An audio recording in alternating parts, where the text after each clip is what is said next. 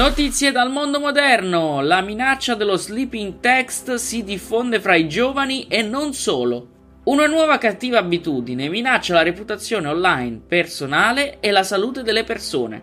Il fenomeno in questione viene identificato come sleep texting.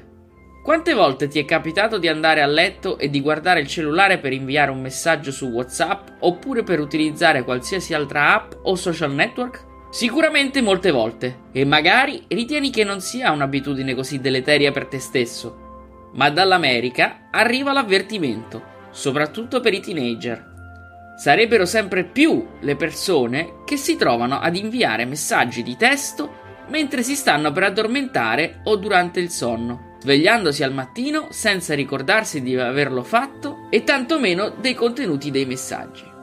In fondo dimenticare qualcosa può essere normale, Infatti si stima che mediamente un adolescente oggi invia più di un centinaio di messaggi al giorno. Perché è pericolosa questa dinamica? I messaggi scritti in uno stato di incoscienza o quasi possono contenere testi poco sensati e che sicuramente non rappresentano il miglior modo di porci con le persone.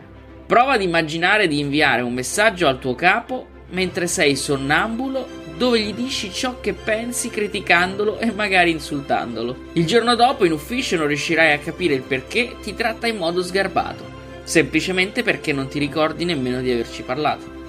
Tutto questo comporterà gravi danni alla salute perché riposerai male durante la notte, nonché nelle relazioni personali ed alla tua reputazione online, in quanto non essendo totalmente cosciente potresti scrivere messaggi piuttosto compromettenti. Come evitare lo sleep texting? Seguendo due regole importanti per la salute e per la propria reputazione personale. La prima è abolire l'utilizzo dello smartphone e simili almeno un'ora prima di andare a letto. Pena la difficoltà a prendere sonno, covare un sonno di bassa qualità, deleterio per la salute e rischio di fare incubi.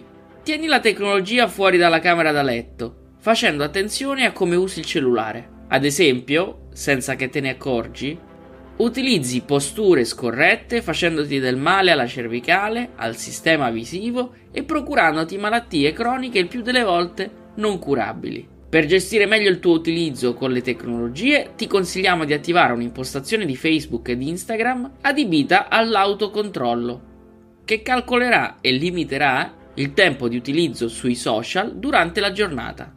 Basterà andare sulla funzionalità Il tuo tempo su Facebook, come abbiamo spiegato sul nostro blog.